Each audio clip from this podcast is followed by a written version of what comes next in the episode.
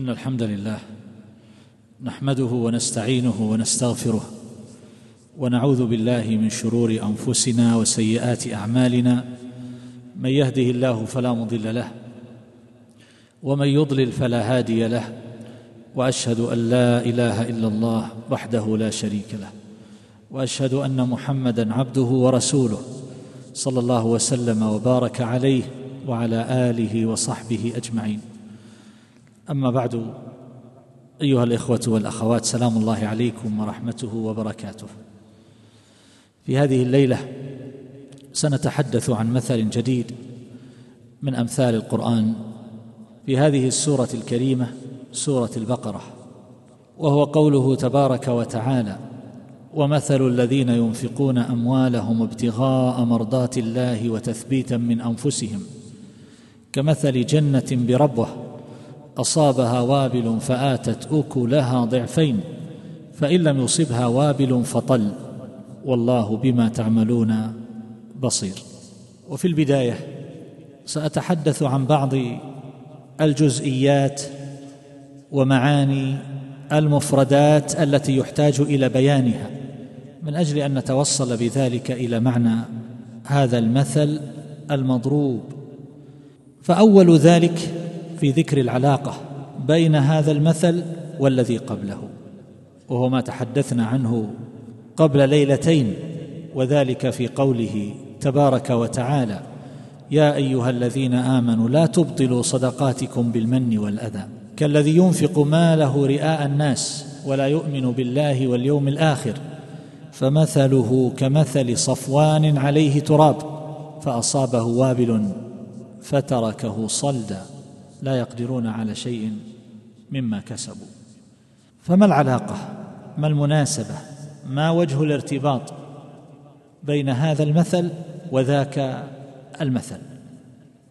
هناك ضرب الله المثل للمنافقين والكافرين والمرائين الذين ينفقون النفقات ولا يريدون بها وجه الله تبارك وتعالى فعطف عليه هذا المثل ليتبين ما بينهما من البون الشاسع والفرق الكبير فيكون ذلك بيانا لحقائق شرعية ومقامات في مراتب العبودية.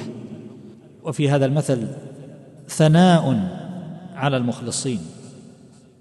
الصادقين في بذلهم وإنفاقهم كما أن ذلك المثل تضمن الذم للمرائين والكافرين الذين ينفقون أموالهم لا يريدون بها وجه الله تبارك وتعالى فلا يحصل لهم بذلك أجر ولا ثواب عند الله جل جلاله. فالمثل الأول أيها الأحبة هو الصفوان الذي لا يؤثر فيه المطر ولا ينبت الزرع ولا يزكو فيه الشجر ولا يحصل معه ثمر أما الربوة فهي بخلاف ذلك تنبت بل يتضاعف ذلك بحسب ما يقع عليها فهي أرض صالحة للإنبات صفوان نزل عليه وابل فتركه صلدا وأما الربوة أصابها وابل فآتت أكلها. ضعفين. فإن لم يصبها وابل فطل. فهذا عكس الأول تماما. وانظر لما وصف الله تبارك وتعالى صاحب النفقة بوصفين هناك قابله هنا بوصفين. ينفقون أموالهم ابتغاء مرضات الله هنا وهناك رئاء الناس. هنا وتثبيتا من أنفسهم كما سيأتي أنهم يطلبون بذلك ما عند الله يخلصون في هذه النفقة يحتسبون الأجر عند الله جل جلاله. أما هناك ولا يؤمن بالله واليوم الآخر. ولهذا قال الله تبارك وتعالى عن الأعراب من المنافقين ومن الأعراب من يتخذ ما ينفق مغرما ويتربص بكم الدوائر. نسأل الله العافية. هي مقطوعة من قلبه هذه النفقة. أخرجها كارها لكنه يرى أنه لا بد من إخراجها. سترا لنفاقه ودفعا للتهمة عن نفسه لكنه يتخذ ذلك مغرما. هو يشعر أن ذلك أخذ منه وأنه لا عائدة فيه ولا جزاء لأنه لا يؤمن بالله ولا باليوم الآخر. بخلاف الصنف الثاني من الأعراب المؤمنين ومن الأعراب من يؤمن بالله واليوم الآخر ويتخذ ما ينفق قربات عند الله وصلوات الرسول ألا إنها قربة لهم؟ سيدخلهم الله في رحمته. فهاتان طائفتان وذاك المثل لطائفة وهذا المثل لطائفة.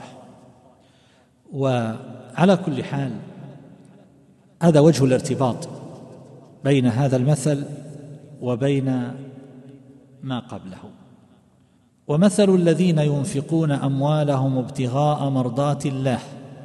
وتثبيتا من أنفسهم. ابتغاء مرضات الله يعني طلبا للأجر والثواب واحتسابا لذلك عند الله تبارك وتعالى. ولكن ما معنى التثبيت؟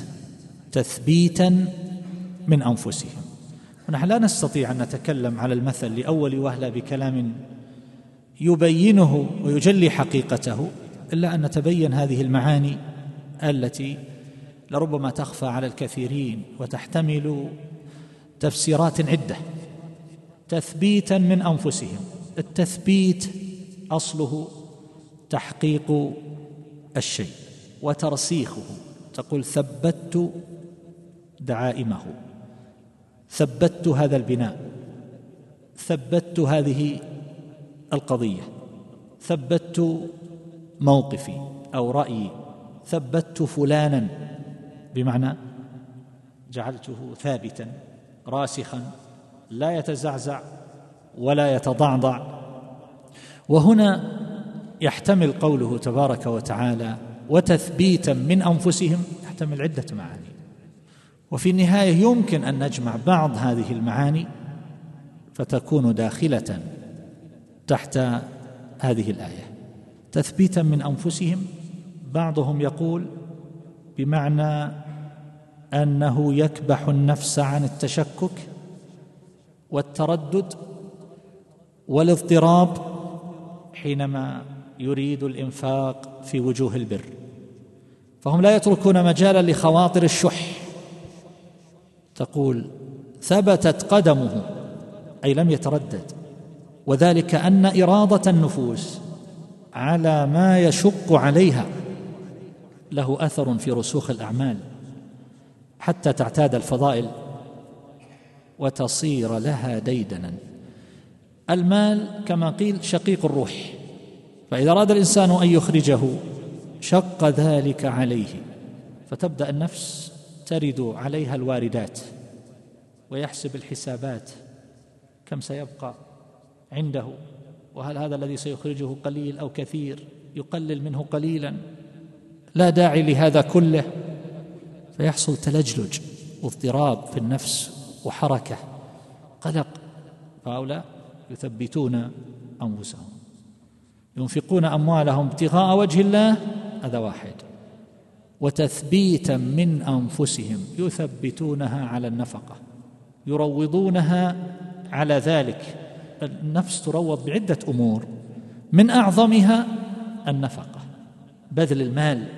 لأنه شاق ولهذا بعض السلف تعرفون أنه جعل على نفسه إذا اغتاب أحدا أن يصوم يوما فكان لا يترك الغيبة فجعل على نفسه أنه إذا اغتاب أحدا أن يتصدق بصدقة بدرهم فكثرت عليه الدراهم فترك الغيبة. فالمال عزيز على النفوس لكن قد يقول إذا اغتبت أحد أصلي ركعتين الأمر في ذلك يسير وسهل. فإنفاق الأموال من أعظم ما تروض به النفوس وهو برهان على الصدق صدق الإيمان ولهذا قال النبي صلى الله عليه وسلم والصدقة برهان. تثبت صحة دعوى الإيمان وعلى هذا المعنى تثبيتا من تكون من هنا تبعيضية. تثبيتا من أنفسهم يعني تثبيتا لبعض أحوال النفس لأن النفس تثبت بأمور عدة. من ذلك بذل المال تثبيتا من انفسهم وسيتضح هذا أكثر بإذن الله. وهذا بمعنى قول بعضهم وإن جعلها بعضهم اقوالا وهي في الواقع ليست اقوالا في بعض ما يذكره المفسرون.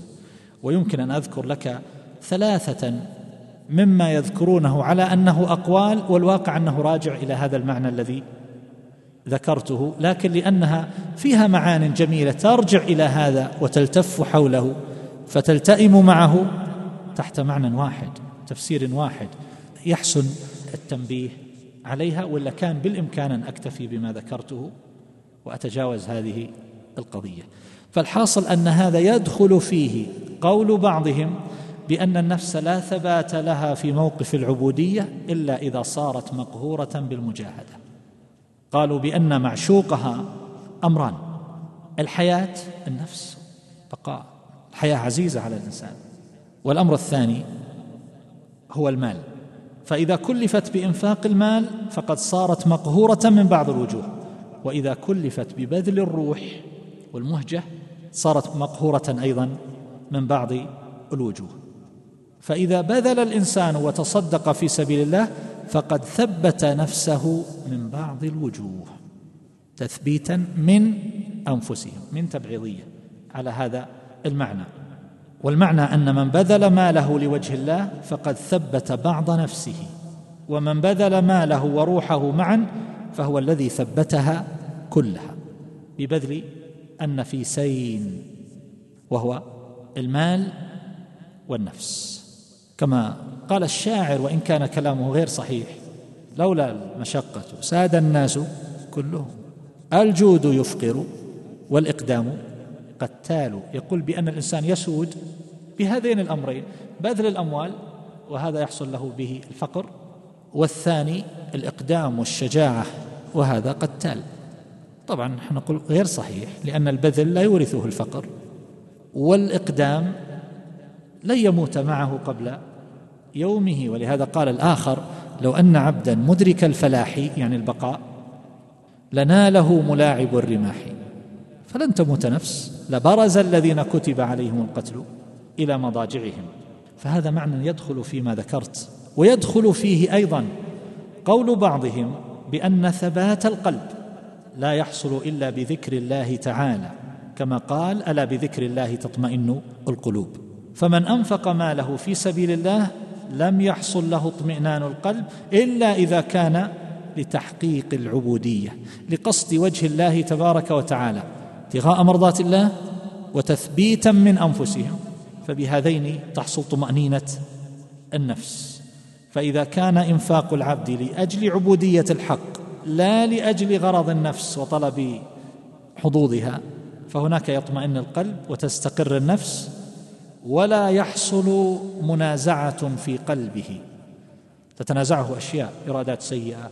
خلى الناس يعرفون بهذه النفقة. اكتبها في إعلان. اكتب على هذا المشروع المحسن الكبير.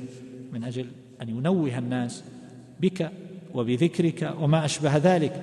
لكنه يريد ما عند الله وتثبيتا من أنفسهم. ويدخل فيه أيضا قول من قال بأنه من المدرك المعلوم.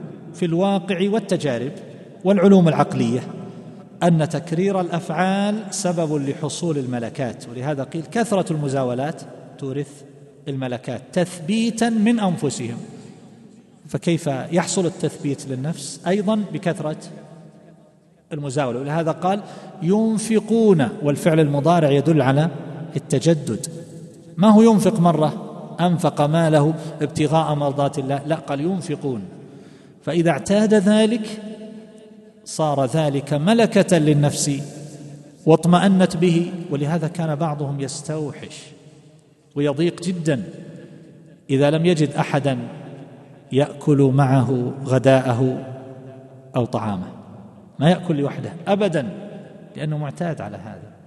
بينما الذي لم يعتد يستوحش إذا جاءه أحد وينقبض ويضيق بذلك ذرعا. فالمواظبة أيها الأحبة على العمل تورث الاعتياد وترويض النفوس فيكون ذلك سجية وطبيعة راسخة للنفس. فالنفس على ما عودت إن عودت الخير درجت عليه وإن عودت الشر درجت عليه. هنا تأتي أهمية التربية من الصغر اللي اعتاد على الصلاة لا يتركها. البنت التي تعتاد على اللباس المحتشم لا يمكن أن يظهر منها شيء فإذا ظهر ساقها أو رأت ساق أمها أو نحو ذلك انكشف من غير قصد قالت عيب. بل تجد الإحراجات أحيانا. إذا أحرم أبوها أو أخوها فرأت منكبه قد خرج قالت عيب. بينما التي ربيت على غير ذلك على الألبسة التي لا تليق فهي تستغرب وتستهجن ما يكون من اللباس محتشما. فالحاصل أن هذا الإنفاق والخير إذا اعتادته النفوس صار ملكة مستقرة فيها حتى يصير القلب بحيث لو صدر عنه فعل على سبيل الغفلة والاتفاق رجع القلب في الحال إلى أصله ومعهوده وهو النية الصالحة في ذلك رادت ما عند الله تبارك وتعالى فتطمئن نفسه بذلك كله. فهذا داخل في هذا المعنى الذي ذكرناه وعلى كل حال فالمراد بالتثبيت هو توطين النفس على المحافظة على العمل. والبقاء عليه والثبات فلا يحصل له تضعضع ولا تزعزع. وهنا معنى تربوي أشرت إليه في مضامين الكلام السابق وهو أن تكرار الأفعال هو الذي يوجب حصول الملكات الفاضلة في النفوس. بحيث تنساق عقب ذلك إلى تحصيل الكمالات من غير مشقة لكن في البداية في مشقة. في مشقة الذي ما اعتاد حضور مجالس العلم يقلق. إذا حضر دورة أو درس أو كأنه على ملة. لكن الذي اعتاد على هذا هو يجد انه مثل السمكه في الماء روضة من رياض الجنة. وهكذا في أشياء كثيرة. الآن انظروا إلى هالقناتين قناة القرآن وقناة السنة كذا أظن ولا لا؟ إحداهما تعرض المسجد الحرام على الهواء. 24 ساعة أليس كذلك؟ والثانية تعرض المسجد النبوي. انظر إلى كثير من الناس معهم مصاحفهم ويقرؤون ويتأثرون ويبكون وفي الصلاة يبكون وخاشعين فيرجع الإنسان إلى نفسه فيكتشف أحيانا ضعفا كثيرا عنده. قد لا يحتمل البقاء نصف ساعة بعد الصلاة. ويجد هؤلاء في سائر الأوقات في الليل والنهار بين قائم وطائف وذاكر ومصلي فيحقر العبد. نفسه ويكتشف تقصيره وضعفه وعجزه. فهذا هو المعنى الأول. تثبيتا من أنفسهم بحيث ما يحصل له شيء من الاضطراب وإنما يثبت فيخرج هذه الصدقة. المعنى الثاني تثبيتا من أنفسهم أي تصديقا لوعد الله وأنه لا يضيع أجر من أحسن عملا. فهم يحتسبون في ذلك ما عنده.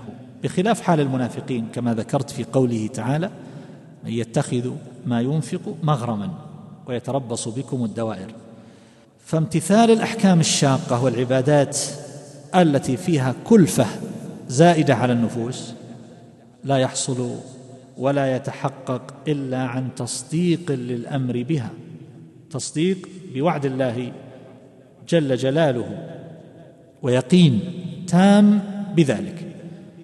الآن بذل الأموال. إذا أراد الإنسان أن يبذل حصل تردد كما سبق. لكن إذا قيل مساهمة مساهمة. وهذه المساهمة رابحة في مقاييس التجار وأنه ينتظر فيها أرباح عالية. والله يسمع الإنسان أحيانا أشياء يستحي منها.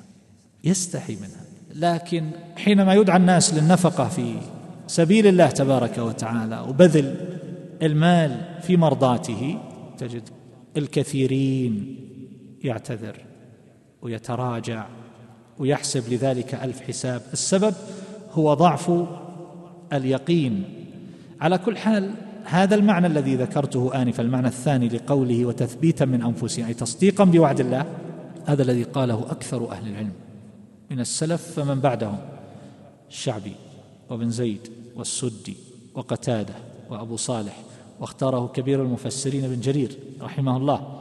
وابن كثير والزجاج وشيخ الإسلام ابن تيمية كلهم فسروها بهذا تثبيتا من أنفسهم. وعلى هذا تكون من ابتدائية وليست تبعيضية كالسابق. واضح الفرق؟ تثبيتا من أنفسهم يعني تصديقا صادرا من أنفسهم. يفعلون ذلك تصديقا ويقينا صادرا من داخل نفوسهم. كما قال قتادة تثبيتا من أنفسهم احتسابا من أنفسهم. الشعبي يقينا وتصديقا من أنفسهم. وعبارة ابن كثير أوضح يقول هم متحققون متثبتون أن الله سيجزيهم على ذلك أوفر الجزاء. فهم يخرجونها طيبة بها نفوسهم يعلمون أن ما أخرجوه خير لهم مما تركوه. المعنى الثالث أنهم تثبيتا من أنفسهم يتثبتون أين يضعونها. فيبحثون عن الأحوج والأحق من أجل أن يكون ذلك أنفع وأجدى وأعظم عائدة عليهم. لأنه تعلمون أن العمل الصالح بما فيه الصدقة يعظم بحسب متعلقه وبحسب الحاجة إليه وبحسب أمور واعتبارات متنوعة. فهذا قال به الحسن ومجاهد وعطاء. تثبيتا كيف التثبيت صار بمعنى التثبت والتحري؟ يقول لا إشكال لأنهم ثبتوا أنفسهم في طلب المستحق. جلسوا يتثبتون يتحرون. وهذا لا شك أنه أهم في الزكاة الواجبة لأن الله تولى قسمتها. فما يعطي الإنسان كل من قال أنا محتاج. أعطوني زكاة. أو بعض الناس يعطي قرابته وزوجات أولاده. وأبناء عمه وأبناء خاله يوزع عليهم الزكاة. هذا عشر آلاف وهذا عشر آلاف. وهم يقولون نحن أغنياء. وإن أبينا صارت مشكلة. وإن أخذنا ماذا نصنع بهذا؟ فهذا لا يجوز ولا تجزئه هذه الزكاة. وكأنه ما أخرجها. هذه مي بهدية عيد. واضح؟ فهذا أمر يحتاج إلى مزيد من التحري الذي هو الزكاة. لكن بالنسبة للصدقة ارجعوا إلى ما قاله المفسرون في قوله تعالى في سورة البقرة ليس عليك هداهم ولكن الله يهدي من يشاء. وما تنفقوا من خير فلأنفسكم وما تنفقون إلا ابتغاء وجه الله وما تنفقوا من خير يوفى إليكم وأنتم لا تظلمون.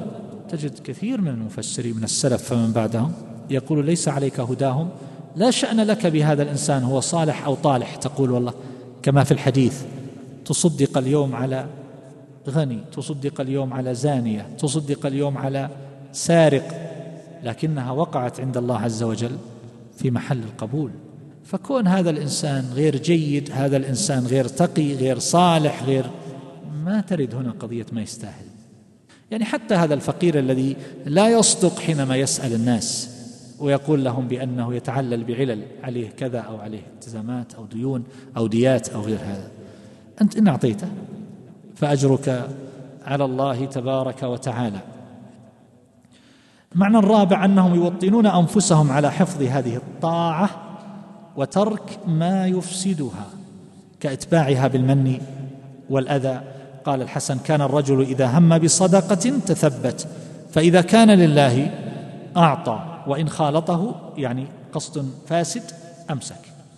معنى هذا الكلام الأخير تثبيتا من أنفسهم أنه إذا أعطى النفقة بدأت بعض الخواطر والدواعي السيئة لربما تعرض له لربما يحصل منه من أو عجب فيثبت نفسه لا يمن ولا يذكر هذا لأحد ولا يطلع عليه أحد ولا يعجب بشيء من عمله وصدقته فيتم له عمله.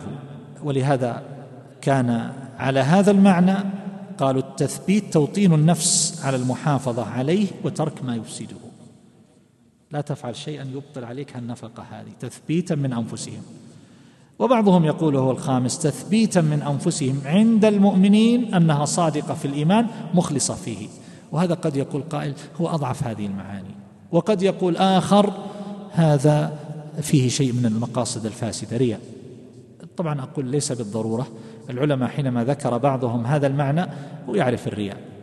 لكنهم أرادوا معنى آخر ذكره الشاطبي ليس في هذه الآية في كتاب الموافقات وهو أن الإنسان قد يحتاج إلى ملاحظة أمر يشركه في النية والقصد في العبادة فيكون ذلك صحيحا. مثل حضور الجمع والجماعات لإثبات عدالته ولقبول شهادته. هو لا يقصد هذا بالقصد الأول. هو يريد ما عند الله. لكن أيضا هذه أمور الذي لا يحضر لا يصلي مع الناس في الجماعة ولا الجمعة ولا يرونه الناس في المساجد لا تقبل شهادته ولا تثبت عدالته. والمؤمن كما يقول الشاطبي رحمه الله مأمور بإثبات عدالته. فبماذا تثبت عدالته؟ تثبت بجملة أمور.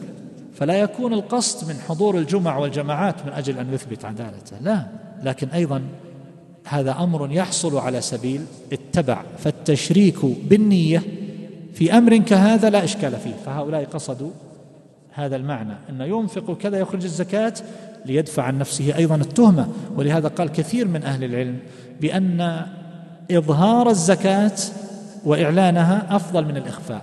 قالوا لأنه إظهار لشعيرة ومن أجل أن يقتدي به الناس ولأنه لا فضل له بذلك ولدفع التهمة عنه. أربعة أشياء. قالوا أما الصدقة فهو مأمور بإخفائها لكن هذا يملك مليارات. والناس ما يرون شيء يخرج. فقد يسيئون الظن به. والواقع أن هذا يتفاوت ويختلف باختلاف باختلاف الناس وبحسب الأحوال. أسأل الله تبارك وتعالى ان ينفعنا وإياكم ما سمعنا واجعلنا وإياكم هداة مهتدين